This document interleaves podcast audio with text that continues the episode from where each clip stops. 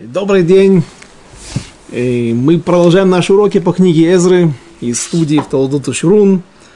И после нескольких уроков, которые ушли у нас на то, чтобы осветить первые две главы, мы наконец приступаем к изучению главы третьей книги Эзры, в которой говорится о строительстве жертвенника, о первых строительных работах, которые начались по возрождению его, возведению второго храма. Но первый стих, он нас связывает с предыдущей главой. Э, и он нам говорит немножко, или проливает свет немножко на ту тему, на тот вопрос важный, который мы освещали во второй главе, вопрос, э, где же расселились евреи, и зачем нам нужно это было, для того, чтобы привести доказательства того, что евреи расселились по всей территории Святой Земли, а это означало, что среди них было, это было, ну, непрямым косвенным доказательством того, что и среди э, вернувшихся в Эрец Израиль из Вавилонского изгнания были не только представители колена Иуды, Иуды и Бениамина, а также были представители других колен, которые еще дожили до этого светлого дня, не успели ассимилироваться, хотя были представлены мизерным количеством в э, ну, приблизительно около 12 тысяч человек на 9 колен оставшихся народа Израиля. Что же нам нужно? Что нам, какой свет еще нам на что проливает первый стих э, третьей главы? «И наступил седьмой день, а сыны Израилевы были в городах и собрался в, Иерус... э, собра... собрался в Иерусалим весь народ как один человек. В городах, э, в городах на, на иврите здесь написано Беарим. Мы обычно видели во второй главе, в некоторых местах еще в книге Нехемии, в книге Эзры, Беарихем говорилось, в городах. Э, и отсюда, может быть, можно сказать, еще раз привести небольшое доказательство того, что они были в разных городах, разбросанных по всей территории э, Святой Земли. Есть Мишна, есть Мишна в Трактате Эркин, где рассказывается, или Архим, по-разному, как ее называют, э, кто как читает, где перечисляются города, которые были обнесены крепостной стеной еще со времен Йошуа бин Нун, со времен э, захвата Святой Земли, вхождения и захвата и раздела Святой Земли. Э, что это за законы? Зачем нам нужно знать, какие города были обнесены крепостной стеной? Э, есть закон. Есть закон о возвращении домов и полей в Шначмита, в год, седьмой год, и в год Йовель, в 50-й год, когда заканчиваются семь циклов э, семилетних. Э, какая разница? Дело в том, что с недвижимостью не так все просто в Святой Земле. Она была, не, не было просто так Эм, разделение и раздавание Святой Земли каким-то людям в каком-то беспорядочном порядке. Вся земля делилась между коленами, между кланами семейными внутри их колен, между семьями, между людьми частными. Э, святую землю, тот, назовем это, наследный удел, то есть та недвижимость, которая была, та земля, то поле, которое было получено э, потомками выходцев из Египта, землю эту практически нельзя было продать, то есть перевести ее во владение чужого человека, человека, не относящегося к этой семье или не его наследника. Э, то есть что-то есть в этом, какая-то семья, которая получила по жребию этот участок, она становилась прикреплена к нему на всю жизнь, или участок прикреплен к ним, как хотите. Понимаете это? И поэтому, когда идет речь о выкупе поля, геулат саде, так называемый закон, э, одна из мицвод, одна из заповедей, э, геулат саде, избавление поля, идет речь не о выкупе святой земли, а о возвращении ее во, во владение семейства. Эм, как, какая, э, давайте подробнее посмотрим на эту ситуацию. Что я имел в виду, когда я говорил о том, что нельзя практически продать святую землю, часть ее, свой наследный удел. Когда человек разорился, человек нуждается в деньгах, он продает, как это говорится в наших источниках, продает эту землю. Но на самом деле это больше напоминает сдачу в аренду, чем продажу настоящую. Допустим, возьмем самый максимальный срок, на который можно отдать свое поле или свой дом, что тоже является, разумеется, недвижимостью, это 50 лет. Человек сдает, то есть деньги, которые он может выручить за то, что он отдает свое поле какому-то человеку, это фактически аренда. То есть, допустим, мы договорились на то, что я сдаю, человек сдает свое поле на 50 лет стоимостью, стоимость это аренды, использование этого поля 1000 долларов в месяц, в год. Соответственно, вот он получает 50 тысяч долларов на эти 50 лет. После 50 лет или каждый седьмой э, э, поле это обязательно вернется. То есть больше нельзя сдать, на больший срок сдать нельзя. Поле это вернется в руки хозяев. Э, это являлось большим позором для людей, когда кто-то из родственников вдруг отдает свой их наследный удел. Свой, положенный ему, но это часть соседних полей. Рядом находятся поля других родственников из этого семейного клана, из этого, из этого семейства. И э, это просто позор, что кому в чьи-то руки переходит поле. Это неудобно для родственников по разным даже техническим причинам, которые каждый может сам понять легко. И поэтому родственники имеют право, вопреки воле нового покупателя, точнее арендатора, э, могут выкупить это поле. Но арендатора, чтобы, чтобы не отбить вообще охоту связываться с такими подобными сделками у новых людей, у арендаторов, а обеднейшему человеку, чтобы у него была возможность как-то использовать свою землю для того, чтобы э, обогатиться или э, отдать долги, сделали был такой закон, что арендатор имеет право, его не имеет права выгнать из этого поля, то есть принести ему деньги и сказать, вот мы выкупаем поле обратно, э, уходи из него, оставь, оставь это место. Э, ему давалось два года. Два года, два урожая он имеет право снять. Только после этого, если родственники смогли собрать необходимую сумму, или сам тот человек, который продал, и тогда они приносили деньги, соответственно, он получал обратно не 50 тысяч долларов, а 48. Или в зависимости от того количества лет, сколько он сидел на этой земле, сколько он ее использовал, использовал эти поля. И, и земля возвращалась во владение хозяев. То же самое с домами. Есть некоторые нюансы, некоторые отличия, но есть важный момент. Э, есть города, в которых города э, окруженные крепостной стеной со времен Йошуа. В них закон особенный. Если человек продает дом в таком городе, то если он не выкупил в течение года, этот дом переходит во владение нового хозяина на веки. То есть здесь есть такая, это не облегчение, в какую сторону мы посмотрим. Для кого-то это облегчение, для кого-то это устражение. Ну, в общем, этот закон отличается. Здесь есть облегчение, облегченное отношение к, э, облегченный взгляд на вот такой дом, который э, находится в подобном городе. И Мишна в трактате Эркин перечисляет подобные города.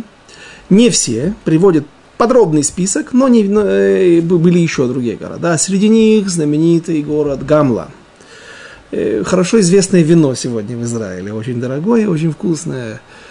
Э, это город где-то в районе юга голландских высот. Хорошо все эти города известны, потому что они были хорошо известны по войне за независимость. Война Бар-Кохбы против римлян, когда римляне пришли и захватили, второй, э, захватили Святую Землю. Э, в книге Йосифон или «Юдейские войны» от Йосифа Флавия там подробно описываются также все эти события. И вот просто города эти, они были укреплены крепостной стеной всегда с времен Иошуа и, наверное, еще до него, потому что они находились на очень выгодных, с точки зрения географии, позициях. Гамла это был город, но ряды домов так были построены, что он фактически являлся крепостью, кроме крепостной стены. Там рассказывается, как долго римляне боролись за этот город, но Э, в конце концов он был взят, потому что насколько как бы не были, как бы не вели себя героически э, еврейские защитники этого города, но в конце концов римлян было такое количество, они превосходили по, по э, по, по, по количеству солдат, что у евреев просто закончился бензин, а ты не можешь все время стоять на стене 24 часа в сутки и бросать какие-то копья, стрелы, камни, отражать нападения, наносить удары врагу, потому что ты должен тоже отдыхать. И в конце концов э, защитники Гамлы, они просто закончились, да, их постепенно их поразили, и римляне взяли этот город.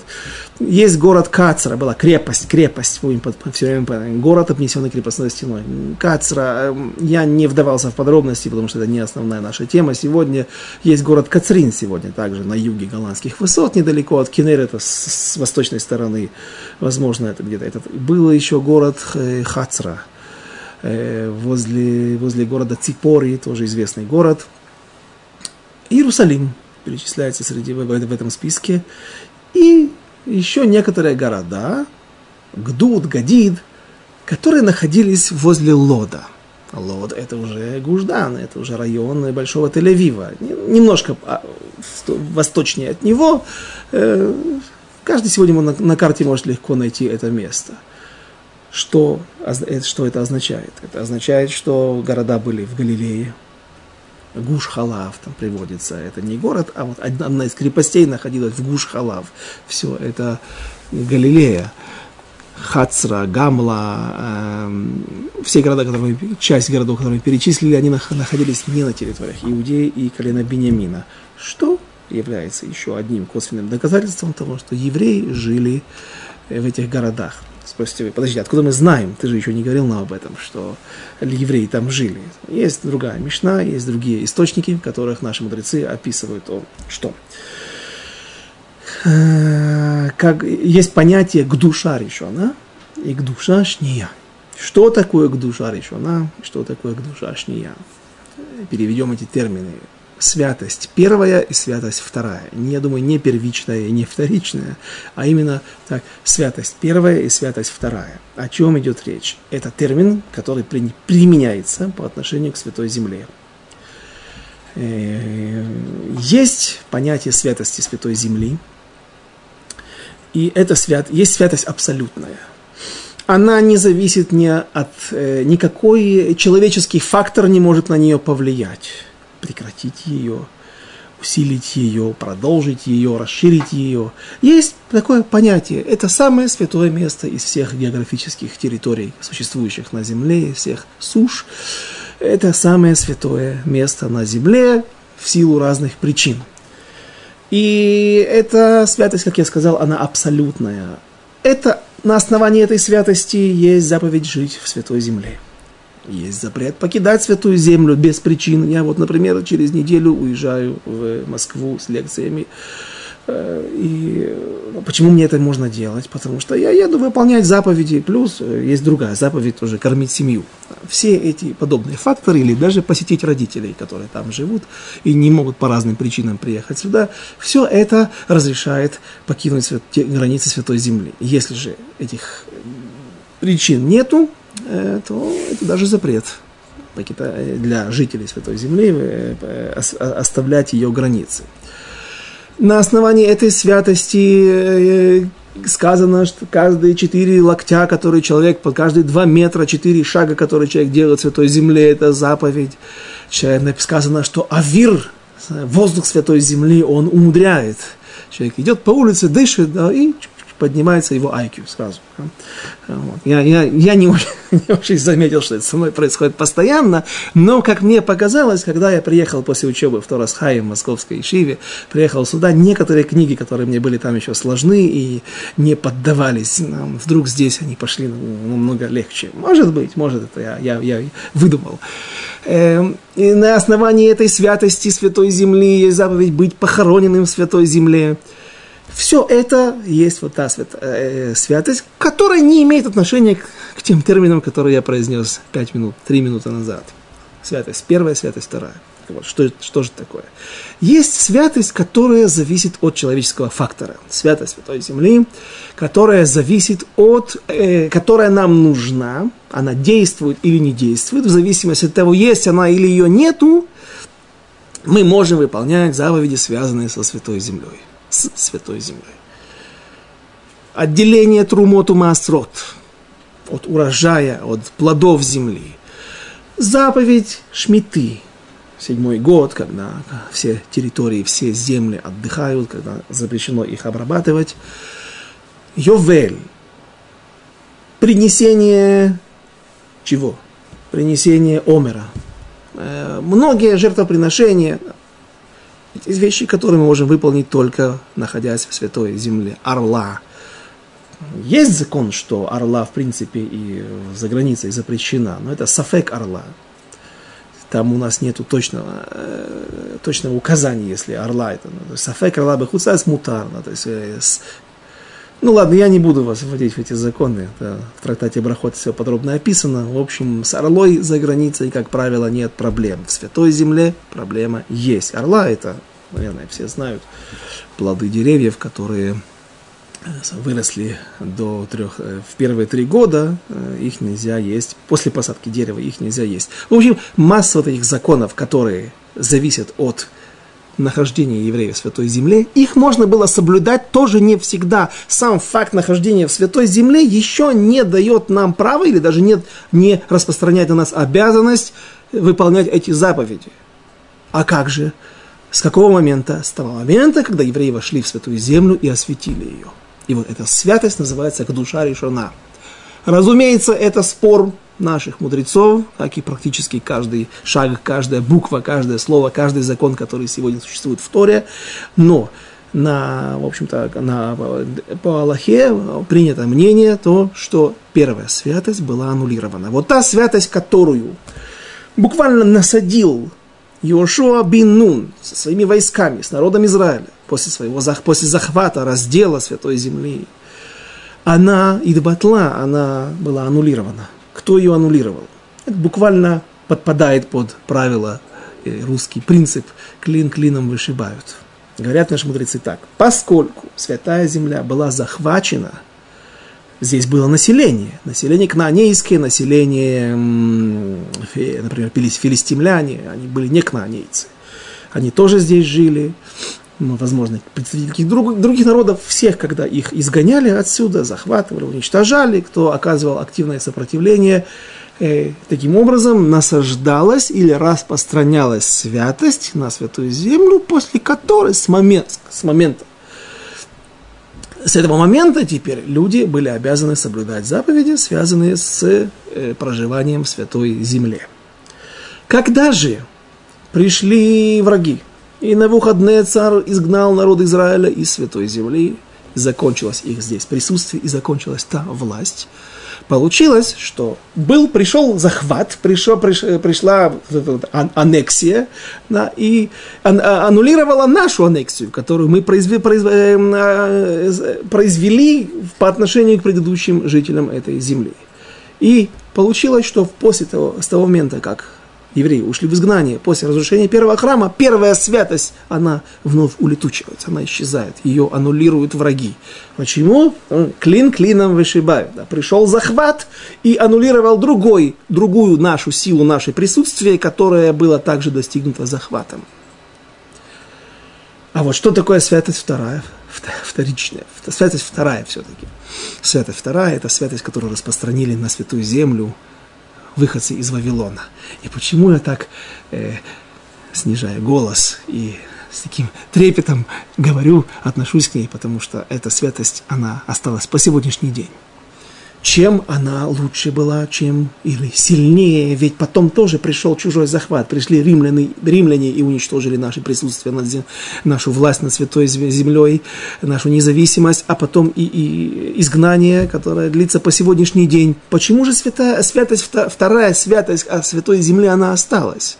И она нас обязывает сегодня отделять трумот, масрот и так далее. Мы э, реализуем сегодня заповедь седьмого года, и сколько аллахот с этим связаны. Все, все, все, слава Богу, это сегодня работает.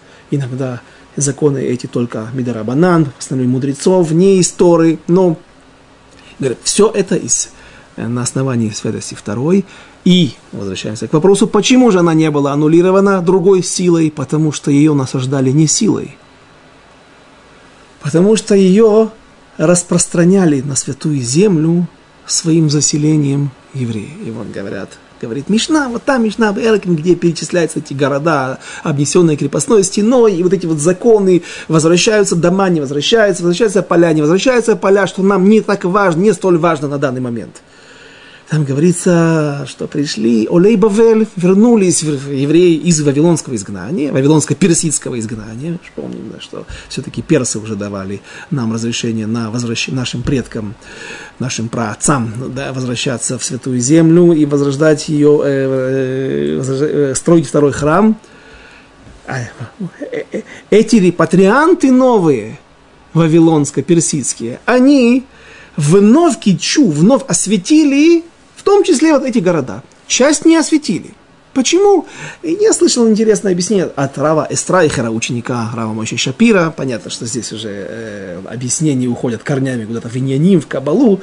Он говорил такую вещь, но правило очень простое, да, доступное, поэтому я, мне, мне, я его понял и, и, и попытаюсь вам его озвучить. Он говорил такую вещь, что во времена первого храма э, грехи еврейского народа, их нельзя рассматривать как грехи простого человека, который хочет нарушить ради алчности, ради своей жажды, какой-то наживы или раз, стремления к разврату.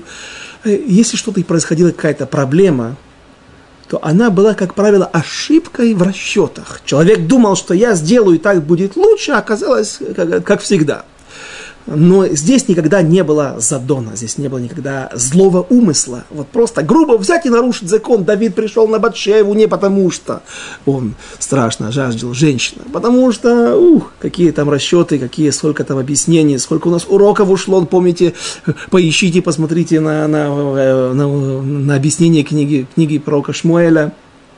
Царь Шауль гонялся за Давидом не потому, что он был просто, не хотел уступить свой трон и хотел создать свою династию, чтобы его сын Йонатан продолжил. Это слишком простой и поверхностный, правильный, но слишком. Только одна маленькая грань из других масс граней, э, э, взгляд на, на, на, на, на, на, на те действия, что там происходило. Есть более глубокие объяснения того, что все-таки царь Шауль просто заботился о государстве своем, о своем народе. И он думал, он был уверен, в чем ошибался, что Давиду не подходит эта должность, что его э, власть над народом, его царствование принесет несчастье. В чем-то он был прав, потому что и, и, в конце концов иудеи не удержали, не удержали Святой Земли. Первый храм, второй храм, все равно это было разрушено. Он не будем входить во все подробности настолько.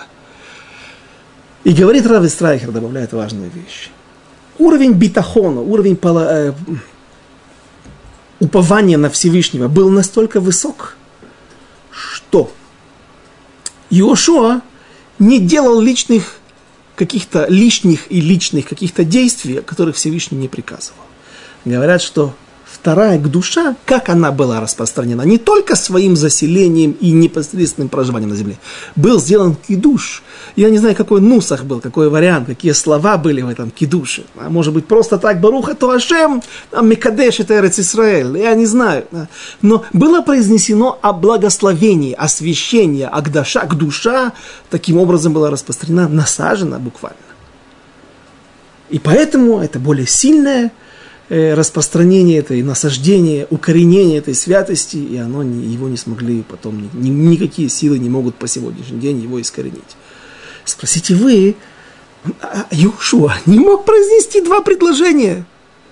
Объясняет Страйха, не то, что не мог, Всевышний не сказал, он и не сделал. Так просто, возьми, произнеси, произнеси несколько предложений – и все будет хорошо, и никакие потом на выходные цары вавилоняне не смогут э, уничтожить, аннулировать эту святость. Всевышний не сказал, я не делаю. То есть было, люди жили совершенно в другом измерении, в другом мире, с другими понятиями, ощущениями, которые мы даже не можем ни понять, ни ощутить сегодня. Второй храм, все, это уже другая эпоха. Это уже другая эпоха, и он говорит, интересный момент. И были города, которые не осветили. Почему не осветили? Часть Святой Земли. Не какие-то территории, голландские высоты есть сомнение, что это является, по сегодняшний день есть сомнение, что это является Святой Землей. Как ты и рассказывал, о что в трактате Швеит написано, что там было пять э, деревень, пять поселений, и были сомнения у них, если э, обсуждается вопрос, если нужно было а, отделять там десятину. святая эта земля, это считается территорией Сирии. А вот есть не такие территории, а Бейчан, например, Афула, упоминается город Бейчан. Он находится в э, долине Израиль, недалеко от Кинерета, недалеко от Иордана, где Иордан вытекает из Тивериадского озера. Его вообще оставили как, как, э, как в Хуцларец. И евреи, вернувшиеся из Вавилона, не осветили это место. Зачем, объясняют комментаторы, уже появляется прагматизм. Будет же шмита, и мы будем соблюдать шмиту. А что мы будем кушать в это время? О, мы оставляем куски святой земли без распространения, насаждения на нее святости, второй святости, святости. И поэтому оттуда просто можно будет словно из, из Иордании да, или, или из Египта завозить продукты, выращенные на этих территориях, еврейских территориях, да, этим мы будем питаться. Появляется, то есть видно, что уже не тот а почему не делали это в первом, э, э, во времена Иошуа? Полагались на Всевышнего. Всевышний сказал, не сказал нам так делать. Сказал нам соблюдать шмиту. А что мы будем кушать? Как всегда, Всевышний поможет. Это вот это добавление небольшое, небольшое отступление, которое я хотел сказать по поводу в городах – что евреи жили в городах. В каких городах? В своих городах и в городах на территории всего, всего, всего, эм, всего Израиля, то есть далеко-далеко, не только на территории Иудеи и Бениамина, что еще раз доказывает нам о том, что все-таки были представители всех колен, вернувшихся в Святую Землю, и народ Израиля, пусть в таком минимальном присутствии, но имел в себе как бы все бхинот, все качества, все проявления и все физические даже представители всех генотипов, всех колен существовали э, среди нас и, может быть, существуют и по сегодняшний день. Стих второй.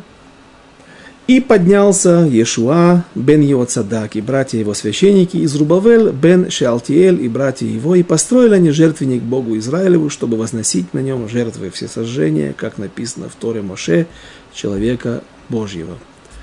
Э, Иешуа, бен Йоцадак. Это первосвященник. Обычно, если вы посмотрите вторую главу, список, седьмую главу, также список приводится вернувшихся в книге Нехемии в продолжении. Обычно Иешуа или Йehошуа, он также фигурирует в книге Нехемии под этим именем, он, фигурирует, э, он всегда идет после Зрубавеля. Зрубавель царь.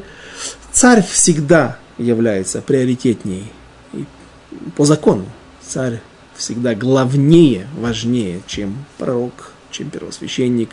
Из Рубавель как царь, как потомок иудейских царей, потомок Давида, он всегда фигурирует в первом. Здесь же мы видим единственный случай, когда Иешуа находится на первом месте. Почему?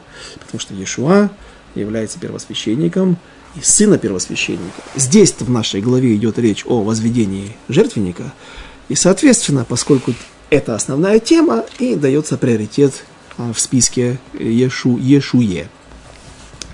Он был первым первосвященником второго храма, а мог бы быть и Эзра, но, как мы говорили, Эзра остался в Святой, э, в святой Земле, остался в, Вавило, в Персии, чтобы учить Тору от э, Борух Бен И лишь спустя 23 года он прибудет сюда. Но он дергал за все веревочки всех процессов, он управлял всем, что происходило э, и в Святой Земле, и с народом Израиля, там, в Вавилоне, в Персии. Поэтому его Э, родственник близкий, э, кажется, это был его племянник Иешуа, он становится первосвященником первым в эпоху второго храма, а папа его, его цадак, который здесь упоминается, он был последним первосвященником первого храма. То есть еще 52, уже, наверное, 54 года. Нет, нет, нет, нет. Мы, мы сейчас увидим, что они через 7 месяцев после прихода в Святую Землю собрались строить жертвенник. Ну, 53 года назад его еще отец приносил жертвы в храме, пока он не был, э, храм не был разрушен, а Навуходнецер приказал отвести пленников и знать основную Вавилон, а по дороге почему-то э, он был убит. Убит по приказу Навуходнецера в городе, э, Навуходнецера в городе Ривла, где-то, кажется, на территории Сирии.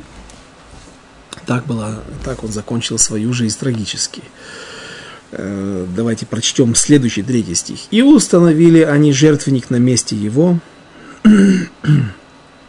ибо были они в страхе перед народами других стран, и возносили они на нем все сожжения Господу, жертвы все сожжения по утрам и вечерам». И тут вопрос возникает.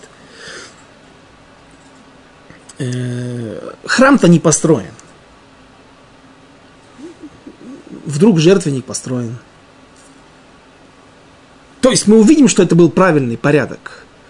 Но почему такой? Казалось бы, ну, строят сначала, возводят стены крепостные. Но это не крепостные стены, а крепостные стены вообще была отдельная история. Их нельзя было возводить еще долго, даже после того, как будет э, введен в эксплуатацию, если, ну, наверное, очень красиво так говорить, да, когда будет запущен второй храм и жертвоприношения начнут приноситься и служение Всевышнему. Идет речь о стенах вокруг самого храма, на храмовой горе. Э, почему не начать с них? Более того, они не очень были-то разрушены. Когда придет Нехемия, он начнет искать э, э, места, составлять список мест, которые нужно заделать, именно заделать, потому что там были бреши.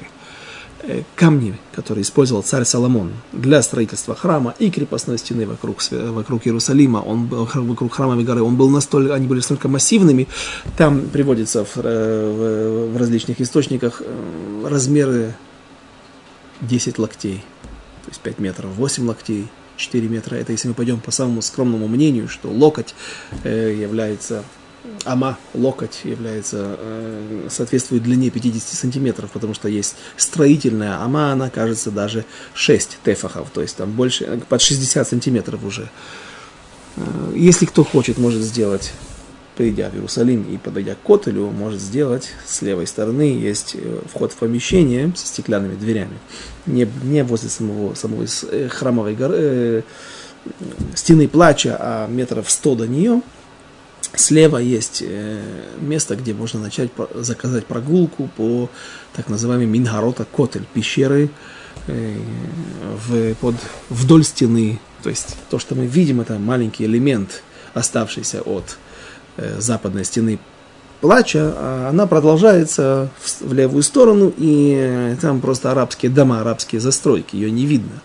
Но внизу фундамент прорыли, сделали, сделали, или они существовали даже эти пещеры. Там есть достаточно захватывающая прогулка, только вы выходите прямо где-то в районе Виа Делароса, в глубине, а, в тылу врагов, и там очень опасно. Вас будут вести обратно к стене плача э, два вооруженных охранника, но, по-моему, там это совсем неэффективно, если не дай бог, что-то кто-то задумает сделать, а шансы, по-моему, невелики, да, не дай бог. Поэтому лучше вернуться там же, будет не очень удобно, да, вы будете все время сталкиваться да, с другими группами, которые идут вашим же маршрутом, вот, но лучше вернуться назад и выйти прямо обратно к Котелю, это совершенно безопасно. Захватывающая экскурсия, захватывающая прогулка, так вот, э, там в конце видно, в разных местах видно, какие камни были. По-моему, там даже не 5 метров.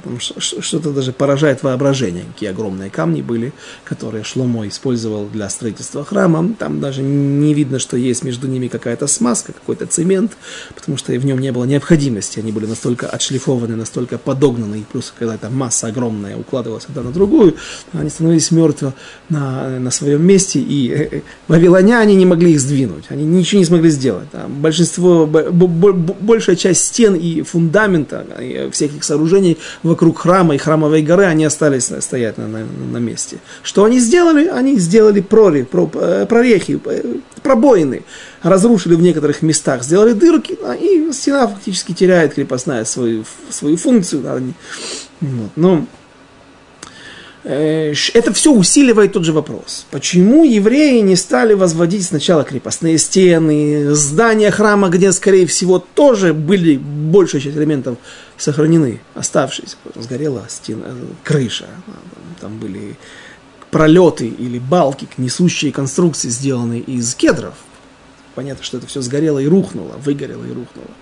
Но было много вещей, которые сохранились. Нет, нужно было строить жертвенник. Так вот, в трактате Звахим ответ. В трактате Звахим, э, самых бет, 62 лист, говорится, что три пророка поднялись из Вавилона с, вместе с Зубавелем, и мы их знаем хорошо, последние пророки народа Израиля, которые начали пророчествовать еще в, в эпоху первого храма и дожили до наших светлых дней. Это Хагай, Захария и Малахи. Малахи, он же Эзра. И вот, по мнению Раши, по некоторым мнениям, не всех комментаторов, эти пророки открыли три вещи, три закона. Они открыли им точное место нахождения жертва, жертвенника, то место, где был жертвенник еще в эпоху первого храма. Они сказали то, что можно построить жертвенник и увеличить его размеры, изменить его габариты. Казалось бы, да, что-то первое, что-то является эталоном. А нет, э, в, во втором храме было, кроме того, что действительно был гораздо ниже уровень, не было ковчега завета, не было шхины, там, э, есть пять элементов основных, есть перечень, чего не хватало во втором храме по сравнению с первым храмом, но был, размеры были увеличены. Внешний фасад, внешние размеры, там, где вход был в храм, он был сделан гораздо больше. Будем говорить об этом подробно еще. И жертвенник. Жертвенник был изменен. Какая была причина подобных изменений? Э, жертвенник в первом храме, он имел основу квадратную. Это Аллаха, ее изменить нельзя – Э, квадратный, а нам он кажется немножко прямоугольным, потому что там есть кевиш, то есть длинная, длинный, длинный такой спуск. Э, наверняка многие видели эти картинки. Длинный, покатый, гладкий спуск, который пристраивался к основному жертвеннику. Его размеры в первом храме были 28 локтей на 28 локтей, то есть 14 метров, приблизительно на 14 метров. Что там, что решили изменить, что решили пророки, получили право от Всевышнего через пророчество э, до, до изменить. Э, с одной стороны, с стороны северной жертвенника, э, было место, куда возливали вино. Были возлияние вина. Теперь все это выливалось куда? Там было проделано еще Давидом, царем Давидом. Есть известная история, как он сделал шитим. Это основы, у основы жертвенника были сделаны глубокий, глуб, глубокий колодец, ход прямо до недр земли. Даже говорится, что он существовал, в принципе, еще с, с, с момента мироздания. И вот туда выливали на стену э, жертвенника в этом месте, и винные жертвоприношения, винные возлияния сливались туда, в этот щитим, в эти подземные ходы, по подземным ходам до недр земли. Почему-то оказалось, что это не совсем красиво. В первом храме это никому не мешало, во втором храме пророки говорят, мы получили такой приказ, можно увеличить жертвенник. То есть, что было сделано? Было добавлено, было добавлено э, конструкция из бетона, из э, камней, э, те элементы, которые разрешено использовать при строительстве жертвенника, кажется, в Тратате Медот сказано, что эти камни добывались обычно в долине Бейт, Бейт-Акерем, сегодня центр Иерусалима, один из очень дорогих фешнебельных районов, и там копали, выкапывали эти камни, потому что металл использовать, высекать их нельзя, металл не используется для строительства храма. И если вы спросите, а как же вот эти вот камни делал царь Шломо, есть известная история в трактате Сангедрин, кажется, Дав Цадик Алиф, 91 лист, там рассказывается о том, как царь Шаламон добывал царя, царя, поймал Ашмедая, главу всех духов, чертей, чтобы тот достал ему червя, который назывался Шамир, и вот это целая цепочка, кто кого. Шамир был, принадлежал только не, не, не Нептуну, а Сар Аям, э, морскому э, царю моря. И, в общем, смогли там как-то убедить дикого петуха, чтобы он э, отдал им этого червя, и им резал им резал Соломон так по поверью. Да. Маораль из Праги говорит, что нельзя дословно понимать всю эту историю, которая в конце концов плачевно закончилась для царя Соломона, который был попал все-таки в козни, э, в, э, в, в ловушку Ашмедая, да, и общение с чертями, с духовными силами, это не для нас, не для людей. Даже, даже царь Соломон владел им 7 лет, но в конце концов был заброшенным куда-то на Аляску и три года возвращался пешком домой за три заповеди, которые он нарушал, которые относятся к царю. Э, не, не умножай жен, не умножай. Только 18 царь имеет право э, обладать 18 женами. Не умножь жен, не умножь коней, не умножь серебро и золото. То это не наша тема. И э, из тех же камней, опять же, из разрешенных материалов было добавлено к жертвеннику еще 4 локтя. То есть теперь одна сторона становилась 38 локтей. Зачем это нужно было сделать? Потому что теперь в самом жертвеннике проделывался ход, оставлялся какой-то цинор, э, трубопровод, не знаю, отверстие, куда и выливались эти э, возлияния. И теперь вино этих возлияний, оно лилось не на землю и как-то там стекало, потом образовалась, лужа, был какой-то внешний вид, наверное, не очень красивый. Теперь это вино очень аккуратно и э, вытекало куда нужно, а чтобы э, жертвенник остался квадратным, было с западной стороны жертвенника также добавлена пристройка в 4 локтя.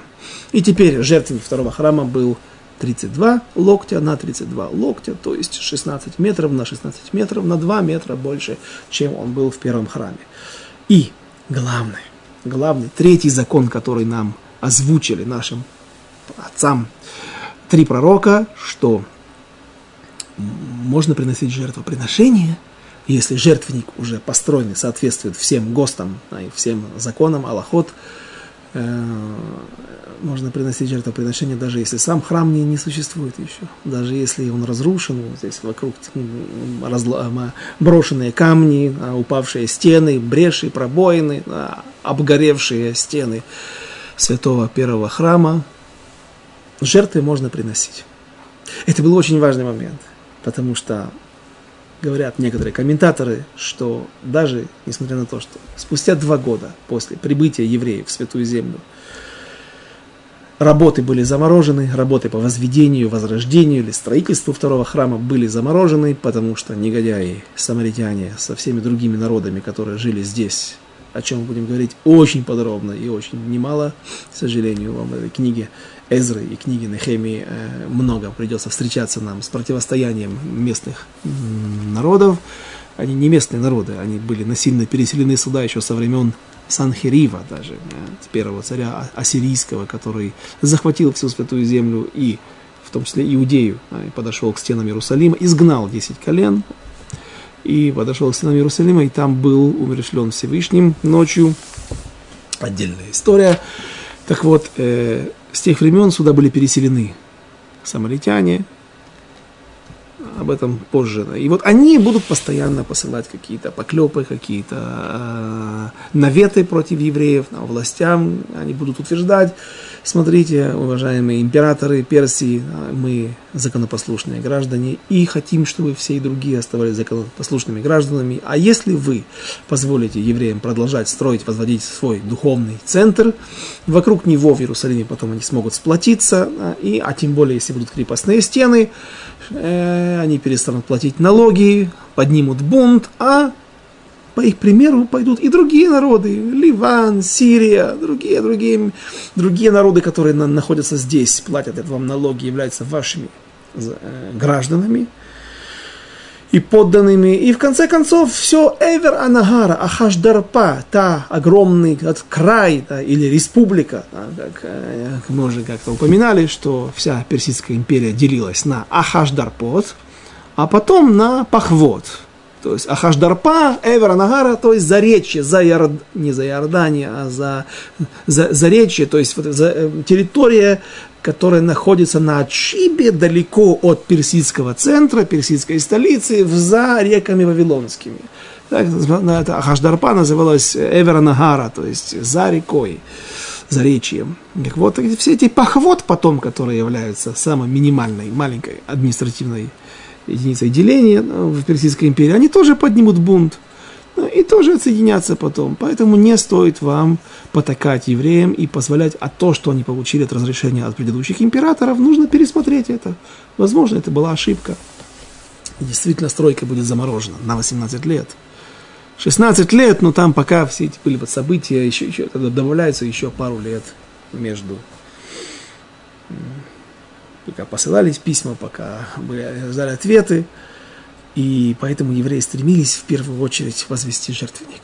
Поскольку жертвоприношение можно приносить, как говорят некоторые комментаторы, Рав Рабинович в книге «Дат Софрим» он пишет, что все эти 18 лет, как, как маяк, как э, какой-то э, какой-то вот свет, свет в конце туннеля на храмовой горе, не переставая горел огонь жертвоприношений, напоминая евреям о том, что есть надежда, и что не все потеряно, и что еще будет возведен храм, и будет он во всей своей красе восстанет и будет функционировать, как и прежде. На этом мы, наше время подошло к концу. И мы, без с Божьей помощью продолжим э, через несколько недель изучения книги Эзры. И на этом я с вами прощаюсь. До свидания, до новых встреч.